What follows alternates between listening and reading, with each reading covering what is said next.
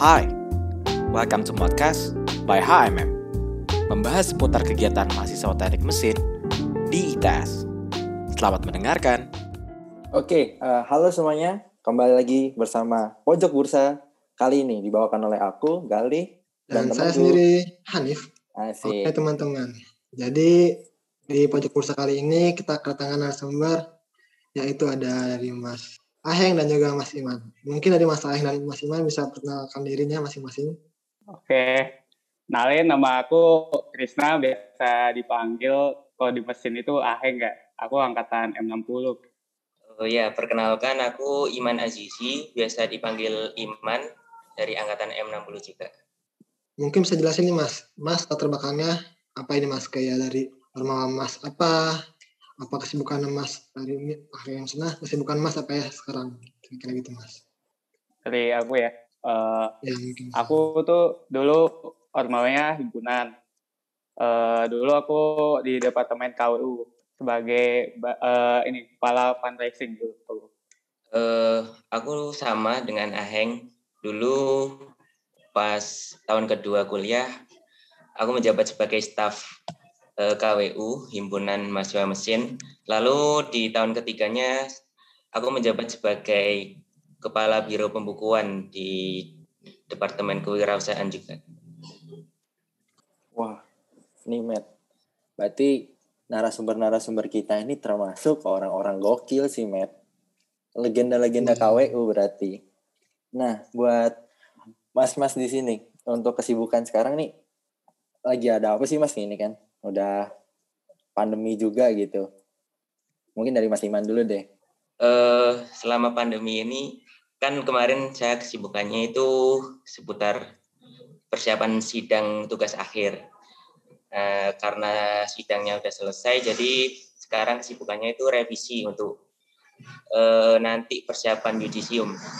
Nah, selain itu juga saya masih ada kewajiban di sapu angin karena saya juga menjabat sebagai eh, technical manager juga. Jadi saya masih membimbing teman-teman angkatan muda buat persiapan lomba ke depannya. Wah, emang benar-benar keren banget Mas Iman. Emang. Kalau mas, dari Mas Aing sendiri, kesibukannya apa sih Mas nih? Aduh, kalau dibandingin sama Mas Iman nih, aku terlihat sangat gabut ya. Nah, Ada apa tuh Mas? aku Kesibukan aku dia cuma kuliah ya. Garap TA tuh masih semester depan gitu. Sekarang aku nih fokus jadi pro player ya pro player Valorant. Hmm. Gak bercanda bercanda. Aku kesibukannya kuliah sih sekarang. Kemarin sih sempat ikut proyeknya Lop Harus ya. Itu bikin motor listrik gitu. Cuma gagal doang cuma sampai finalis. Terus sekarang lagi istirahat soalnya kemarin aku sempat positif covid ya sama dua minggu Hmm. jadi sekarang diem di kosan aja gitu. sih segitu doang kalau Udah tapi udah aman nih Mas, COVID-nya. Udah lulus. udah sih udah negatif kemarin Wah. Nah, nih Matt. Ini kan mas-mas di sini nih sebagai narasumber menjadi legenda lah. Dan tentunya ketika mas-masnya menjabat, itu tuh lagi dalam keadaan offline. Berbeda dengan kita nih, yang keadaannya Oke. online. Nah, eh, ini sih mas. eh, KWU itu kan deng- terkenal dengan bursa gitu. Adanya bursa. Nah, menurut Mas-mas di sini, kira-kira bursa itu apa sih Mas gitu? Mungkin dari Mas ah, Mas Aheng dulu deh. kalau menurut aku tuh bursa tuh kayak apa ya eh kayak tempat penghidupan mahasiswa gitu biasanya nih kalau aku sih ngelihat ya pengalaman aku tuh mahasiswa yang udah jenuh di kelas tuh kadang keluar izin gitu ke toilet tapi datangnya ke bursa kayak gitu Hmm. jadi itu tempat biar mereka mengembalikan energinya gitu. kalau itu juga apa?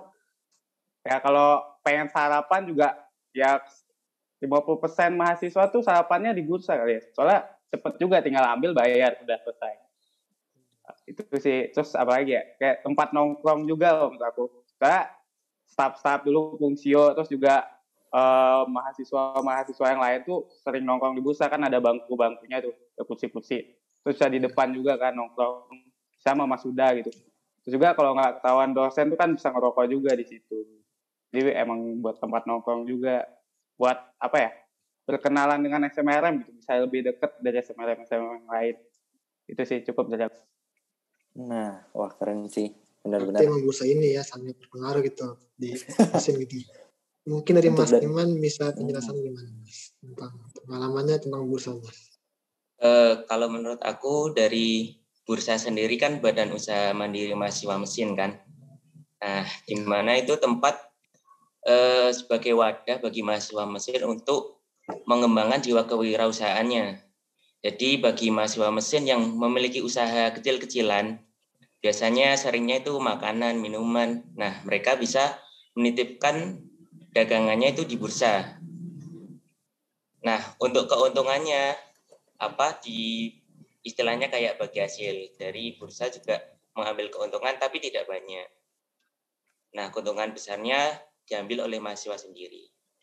Selain itu juga menurut saya bursa itu tempat di mana kita bersosialisasi tanpa harus kita terjun ke SMRM.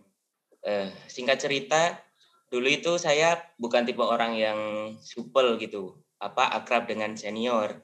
Tapi dengan adanya bursa, karena tempat keluar masuknya SMRM buat beli, nah di mana bursa itu dulu sebagai staf ataupun apa kabiro di kewirausahaan itu kan berjaga di bursa.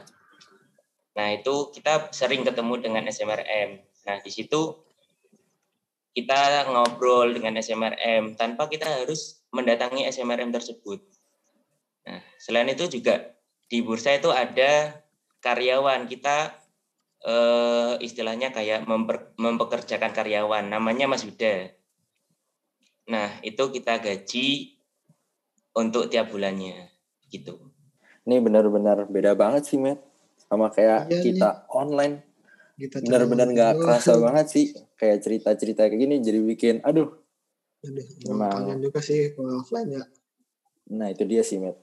Gimana nih, Matt? Kira-kira nih dari mas-masnya, wah menarik sih. Perlu ada ngulang nggak sih, Matt, kita? Jaga bursa lagi gitu. Bisa kenalan Betul. gitu. gitu. Butuh banget sih, benar. Mungkin Mas nih bisa ini Mas kasih tips Mas, tips and trick gimana cara ngelola bursa mesin Mas selama offline gitu Mas. Siapa tahu kan kita ada mau kuliah offline juga nih.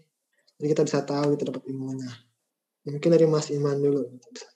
Kasih tahu Mas tips and trick Mas. Eh, ini tip and trick ketika bursa masih offline ya. Iya Mas. Untuk yang stafnya atau pengurusnya itu tips and triknya yaitu jaga tiap hari. Nah, walaupun kita mempekerjakan karyawan, tapi eh, terkadang karyawan kita itu butuh waktu istirahat, butuh jeda. Nah, untuk mengisi waktu jeda itu maka dibutuhkan asisten, di mana asisten itu adalah pengurus KWU sendiri. Nah, itu yang pertama kalau tips and triknya. Lalu yang kedua, jangan lupa untuk setiap pengurus KWU itu, itu harus selalu ikut pembukuan karena pembukuan ini adalah hal yang eh, sakral ya men- menurut saya di KWU karena berhubungan dengan keuangan dari KWU itu sendiri. Eh, mungkin dari aku itu aja. Mungkin Mas Aheng bisa menambahi. eh aku nambahin dari Mas Iman ya itu udah bener banget sih Mas Iman. Yang paling penting tuh jaga sih tips and tricknya. So- soalnya kan apa eh, kita nggak pernah tahu kan ntar Mas Uda atau nanti siapa pun penjaga kalian, karyawan kalian itu pengen sholat, atau pengen kencing, terus nggak ada orang kan, ditinggal akhirnya terus ada mahasiswa yang jahil ngambil makanan gitu kan, kita nggak tahu. Yang kedua juga pembukuan kan karena Mas Iman tuh sangat sakral. ya. Itu pembukuan tuh benar-benar hal yang sangat sangat penting soalnya kan kalau pembukuannya salah nanti itu bakalan seterusnya salah gitu. Jadi keuangan kalian tuh nanti akan beda dengan keuangan asli kalian gitu. Jadi eh, kalau ada perbedaan itu kan berarti kan ada gap tuh berarti kalian harus nyari itu gap itu ke mana kan. Nah kayak gitu. Terus yang kedua itu eh ini apa komunikasi. Jadi kan biasanya kalau dulu aku Iman sama fungsi-fungsi lain itu bikin jadwal kan. Nah jadwalnya itu biasanya udah ada orang-orangnya. Nah biasanya nih pasti ada yang lupa gitu kan. Nah jadi komunikasi kalian itu diperkuat gitu loh. Jadi uh, kalau ada yang lupa tuh diingetin. Gitu. Atau enggak kalau emang ada yang enggak kalian kosong terus uh, kalian lagi di mesin terus lihat busanya nggak ada staf atau fungsinya ya kalian di situ diam situ. Dulu aku sama fungsi staf dulu kayak gitu sih biasanya selalu nongkrongnya tuh di bursa dulu. Hampir selalu di bursa dulu. Kalau nggak di gazebo paling ke bursa gitu. Uh, terus apa lagi ya? Uh, ini selalu siapkan uang kembalian. Kita dulu tuh selalu walahan di uang kembalian. Jadi uh, uang kembalian kita tuh selalu kurang. Akhirnya jadinya uh, apa pembayaran tuh kesulitan jadi menghambat pembayaran. Terus yang kedua itu ini ngutang. Jadi mahasiswa mesin Aduh, ini sangat ini suka mengutang ya. Jadi kalian harus dipertegas nih dalam utang menghutang ini. Jadi jangan sampai ada yang ngutang terus nggak lupa dibayar gitu kan. Meskipun dicatat biasanya nggak ditagih-tagih. Jadi uh, akhirnya ya udah sampai mereka lulus tuh namanya masih tertulis di buku hutang itu belum bayar. Waduh. Jadi ingat dipertegas. Ini banyak poin-poin penting sih dari Mas Iman, dari Mas Aheng juga nih.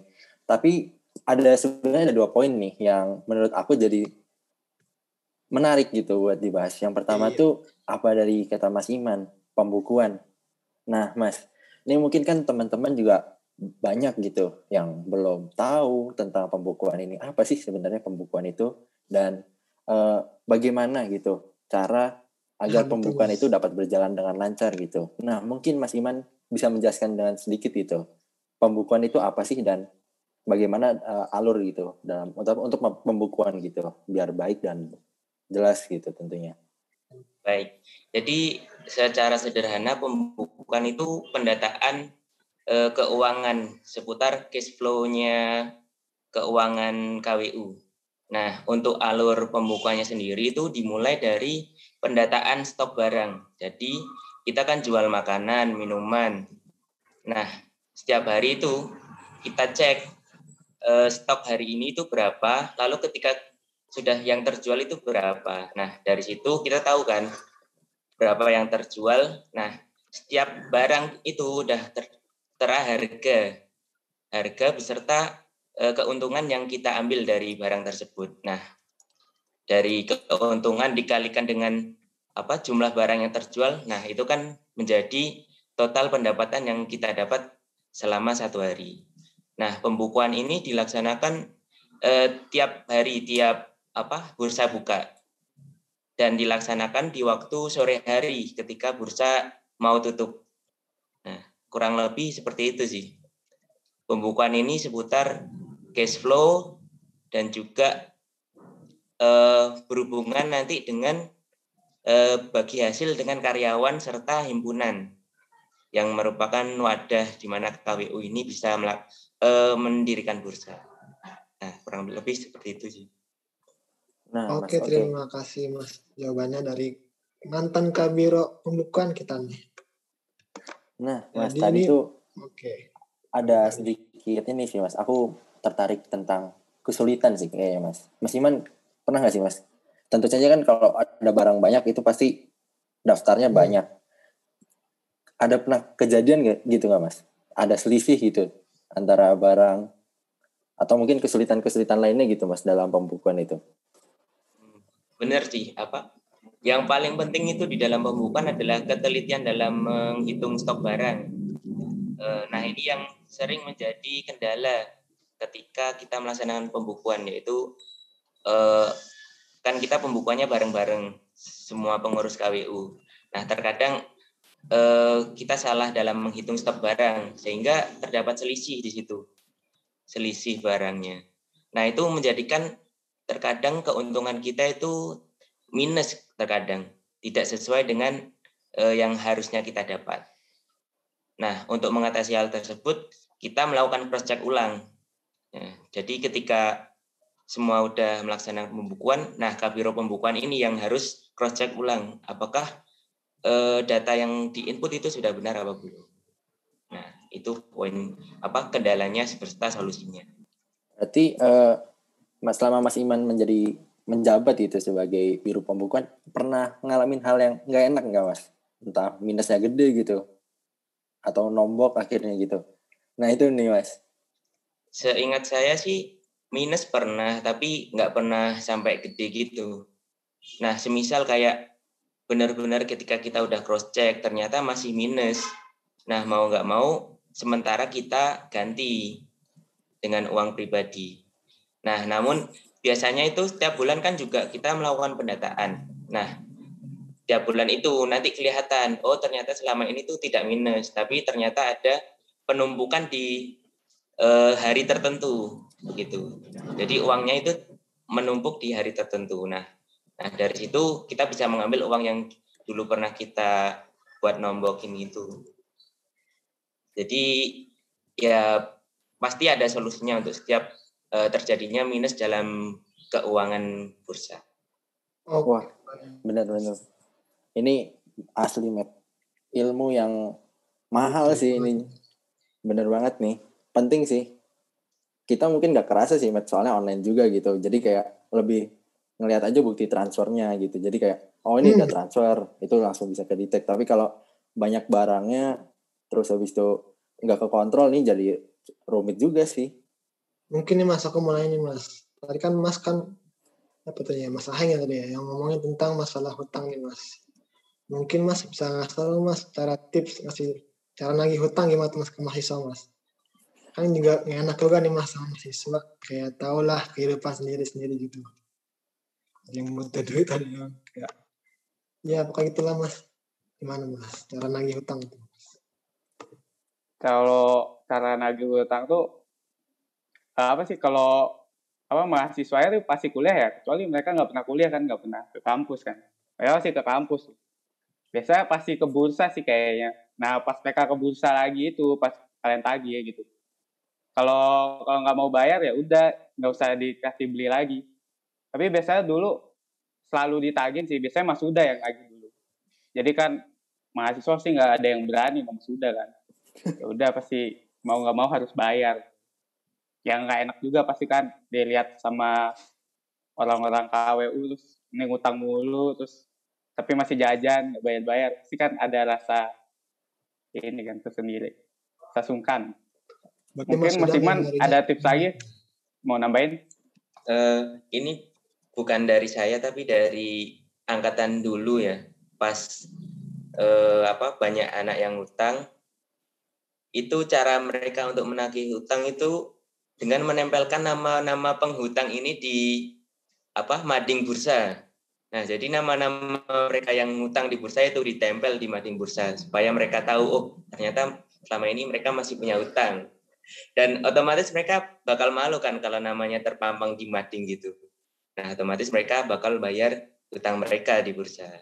Nah, tapi aku lupa itu angkatan berapa. Tapi itu pernah terjadi. Maaf nih tipsnya nih Pak bisa jadi kita praktekin tapi siapa tahu kalau kita udah offline atau masih gini. Asli sih met soalnya gimana ya? Ini aku sedikit cerita sih mas. Soalnya kan gambaran kalau di bursa online ini semuanya ya serba digital gitu. Jadi kayak kendala-kendala yang pembukuan itu kayak kita kurang begitu terasa gitu. Soalnya kan lebih ada buktinya jadi gampang gitu mau monitornya nah itu juga sih met yang jadi gari apa kalau masalah piutang tuh aduh lebih gampang gitu ngekontaknya. Ya paling di chat-chatin juga kan lama-lama nggak enak sih akhirnya bayar gitu juga tuh. Nah ini sih eh, dari mas-mas ngelihat nih bursa itu kan offline terus sekarang mas-mas ini ngelihat bursa itu online. Ada masukan nggak sih mas buat bursa bursa online ini? Uh, masukan ya kan aku ngeliat sih selama ini ya udah bagus banget sih berjalannya. gitu uh, dari anak-anak kau itu selalu story setiap hari, setiap saat gitu kan tentang jualan, jualan gitu kan. Terus kemarin sempat jualan baju nggak sih? Nah itu udah ya, bagus iya, sih. Bener, Bajunya lumayan bagus ya, meskipun sablonnya kurang kurang terang gitu. Jadi kurang kelihatan tulisan mechanical engineeringnya. Mungkin nah, nanti perlu dicatat nih, Matt. Ya, desainnya dia lebih di per ini ya, pertajam lagi gitu. Uh, terus uh, untuk masukan apa ya? Uh, mungkin tuh eh, nggak tahu sih. Kemarin tuh kalian nggak jual cek ya cuma buka link doang kan. Jadi mungkin kalau bisa sih jual akun cek ya soalnya lumayan lumayan laku pasarnya lumayan banyak kalau di sini. Apalagi lagi online gitu kan. Offline pun masih banyak kan makanan pakai itu. Terus apalagi ya? Mungkin tuh eh, yang dijual itu mungkin bisa diperbanyak lagi ya jenisnya mungkin. Mungkin jangan akun-akun gitu. Kan mungkin bisa apa kayak bandel-bandel gitu kan dapat gelang terus dapat apa gitu dapat jaket atau hoodie atau tumbler gitu. Mungkin siapa tahu kan anak-anak 63 ini kan baru diangkat tuh mungkin hype hype mesinnya tuh tinggi ya. Jadi mungkin mau beli itu juga tinggi gitu. Jadi kalian juga bisa memanfaatkan kondisi ini. Terus nanti juga ada maba 2021 mungkin bisa kalian jadiin target pasar kayak gitu kan. Jualan apa kayak kalau mungkin bapel gitu kan atau enggak baju-baju yang bertemakan mesin atau kampus ITS apa ya cukup sih ya mungkin Mas Iman ada ide lagi. Uh, oh ya kalau dari aku aku melihatnya untuk uh, yang bursa online ini uh, apa lebih kreatif menurut saya. Uh, mereka apa punya ide-ide yang selama ini belum pernah dikeluarkan oleh pengurus-pengurus sebelumnya seperti jualan apa Netflix, Spotify, terus apa kaos dijual secara online di distribu, didistribusikan juga. Nah itu e, banyak ide kreatif lah. Dan beberapa broker juga apa tetap jalan meskipun dilaksanakan secara online. Namun e, ini buat pengurus juga bahwa apa walaupun di kondisi online begini tapi ilmu-ilmu yang apa yang harus didapatkan ketika nanti apa kuliah sudah dilaksanakan secara offline otomatis kan kita harus apa pengurus bursa harus kembali membuka bursa. Nah ilmu seputar bursa ini harus tetap dijaga seperti pembukuan, pendataan barang. Nah, itu harus tetap dijaga, bagi pengurus. Eh, di apa program bursa online ini juga ada untungnya di mana terutama di segi pembukuan. Nah, karena semua proses transaksi dilakukan secara online, jadi pembukuannya itu lebih mudah kalau menurut saya. E, pendataannya itu lebih gampang. Dibanding saya dulu ketika harus mengumpul, mengumpulkan sekian banyak nota. Nah, dulu kita kalau belanja kan harus pakai nota. Nah, nota struk seperti itu eh, menurut saya sangat menjengkelkan karena sangat banyak sekali. Setiap bulan bursa harus apa? restock barang ketika barang habis. Nah, itu menjadi kendala dulu juga ketika bursa offline. Nah, mungkin seperti itu. Oke, makasih untuk Mas Mas namanya. Oke, mungkin saran dari Mas Ahe yang tentang desain bisa kita masukkan karena desain yang mungkin tadi kita terakhir kita bikin agak kurang dan sekarang kita juga mengadakan sayembara desain dari KWU mungkin dari teman-teman SMRM bisa masukkan desain kalian sendiri ke kita bisa mengirimkan dan yang akan menjadi pemenang akan bisa mendapat bagian bagian keuntungan dari penjualan desain kalian sendiri itu. Oke akhir kata sudah di penghujung acara kita nih podcast kita. Makasih untuk Mas Mas sudah memberi ilmu dan pengetahuan kepada kita semua. Terakhiran nih, terakhiran. Buat Mas Iman sama Mas Aheng nih. Kira-kira intermezzo sedikit sih Mas. Yang paling laku dulu ketika bursa offline itu apa sih Mas? Rokok kali Mas ya. Rokok sih. Air putih sih. Pasti. Itu pasti kayaknya jawaban tuh jawaban sakral. Berarti yang paling penting itu bukan pokok pokok dan air putih jadi sakral banget. Oke uh, mas mas Aheng uh, mas Iman makasih banyak atas ilmunya. Semoga dari apa yang udah mas mas di sini berikan berikan ini udah jadi ilmu juga buat teman-teman kita sebagai yang mungkin ingin mengurus usahanya nih bisa terinspirasi gitu ya, dari mas-mas semuanya. Akhir kata terima kasih dari kita dari saya Hanif dan dari aku Gali. Terima kasih semuanya. Selamat jumpa kembali di podcast dari Pojok Kursa selanjutnya. Terima kasih. Terima kasih sudah mendengarkan podcast by HMM. Nantikan keseruan lain di episode berikutnya. Sampai jumpa.